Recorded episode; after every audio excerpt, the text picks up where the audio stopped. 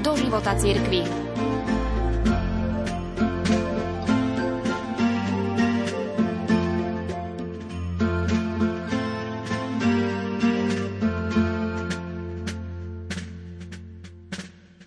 Od nástupu svätého otca Františka na čelo katolíckej cirkvi sa v médiách veľmi často, až doteraz, skloňuje slovo reforma cirkvi. Pohľadov na obnovu viac ako 2000 rokov trvajúcej cirkvi, ktorú založil Ježiš Kristus, bolo a je v jej dejinách viac ako dosť. V nasledujúcich minútach vám ponúkam prvú časť pohľadu na tento proces očami kardinála Gerharda Müllera, bývalého prefekta Kongregácie pre náuku viery.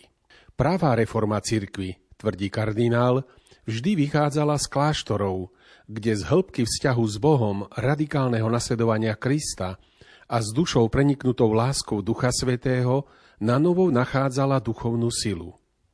Jej poslaním nie je prispôsobenie sa svetu bez Boha a rozplynutie sa v ňom.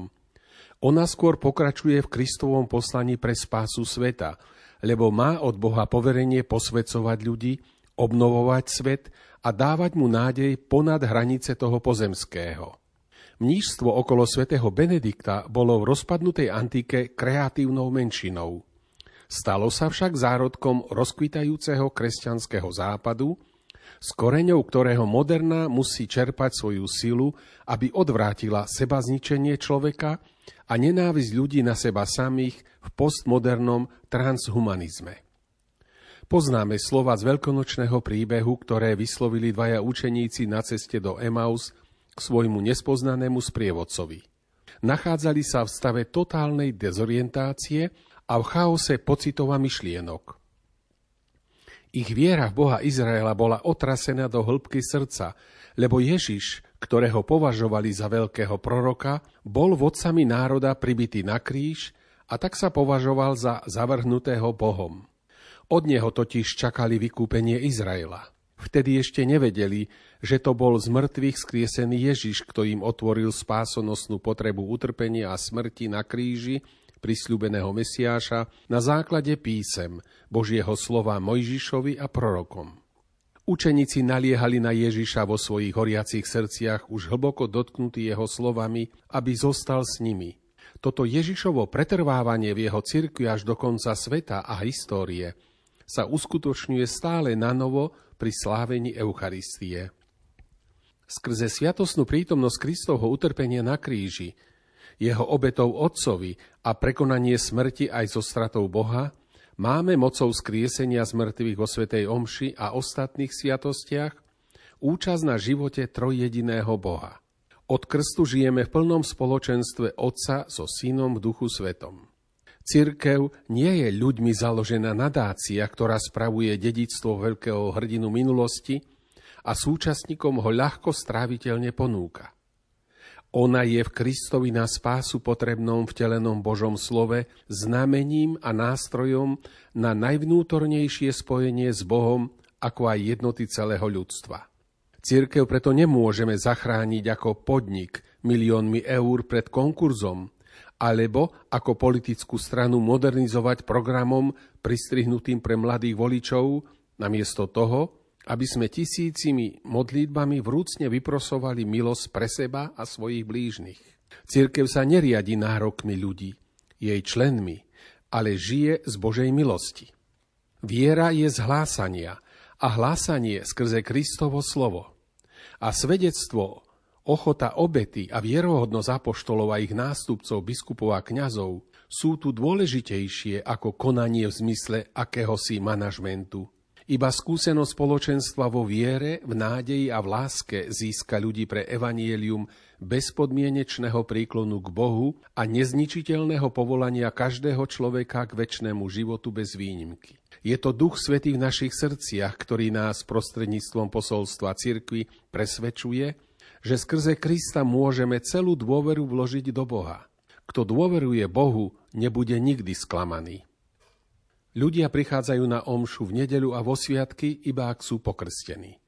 A pokrstení budú, iba ak dobrovoľne a s láskou v srdci prijali vieru.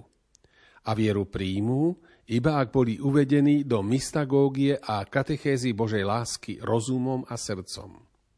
A o Kristovi budú presvedčení, iba ak im vierohodní misionári budú kázať Kristovo evanielium a kňazi budú ochotní byť nie ako páni nad dedičným podielom, ale ako vzor stáda, Krista, pastiera a biskupa svojich duší. Píše svätý Peter svojmu spoločenstvu. Ústredné témy cirkvi nie sú ochrana životného prostredia, migračná politika, ani mocenské pozície pre lajíkov. Církev nie je nejaká mimovládna organizácia, ktorá by si mohla privlastniť agendu ideológií nepriateľských voči viere. Cesty novej evangelizácie nemôžu byť relativizovanie Božích prikázaní, odstránenie nerozlučnosti sviatosti manželstva a zrušenie jeho prirodzenej podstaty ako výlučného spoločenstva muža a ženy. My máme hlásať jedine slovo viery pre spásu ľudí mocou dogmatického vyznania založeného na Božej pravde a nielen sentimentálnu a morálnu vieru v Krista. Dogma v teologickom zmysle znamená istotu Bohom zjavenej pravdy, ktorú Duch Svetý povedomiu viery cirkvi vtláča, zatiaľ čo dogmatizmus politických ideológií vyviera z arogancie konečného a tým per se časného rozumu.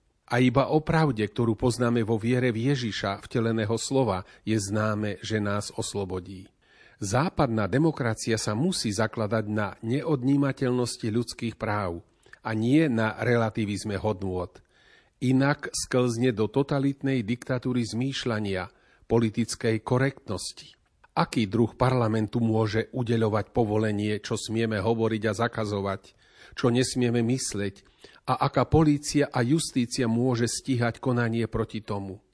V diktatúrach je to jasné, ale odkiaľ berie demokracia právo nariadovať myslenie vo filozofii, teológii, náboženstve a morálke. Poslanci dostávajú mandát od voličov, aby upravovali záležitosti spoločného dobra, ale nestávajú sa absolútnymi pánmi nad životom, pravdou, svedomím a náboženstvom. Ak štáty chcú rušiť spovedné tajomstvo, prisvojujú si kompetencie riešenia vzťahu svedomia s Bohom a závažne tým porušujú ľudské práva. Podkopávajú tak demokraciu a právny štát. Trik spočíva v tom, že napríklad trestajú diskrimináciu voči iným osobám a tým pojem diskriminácie naplňajú vlastnou ideológiou. Kolektívne hanobenie katolíckých kňazov ako skupiny povolania a každodenné porušovanie práv ich osobností v tlači, televízii a vo filme pod zámienkou diskriminácie sa naproti tomu netrestá.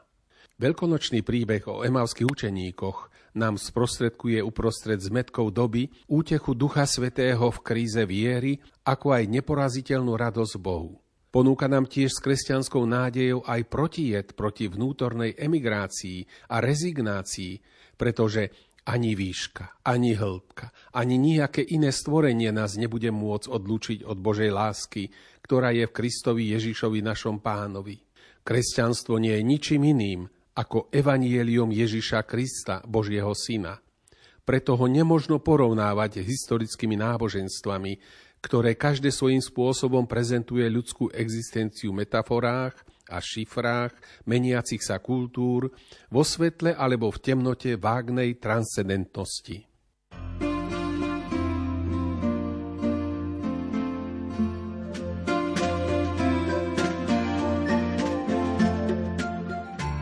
Sonda do života cirkvi.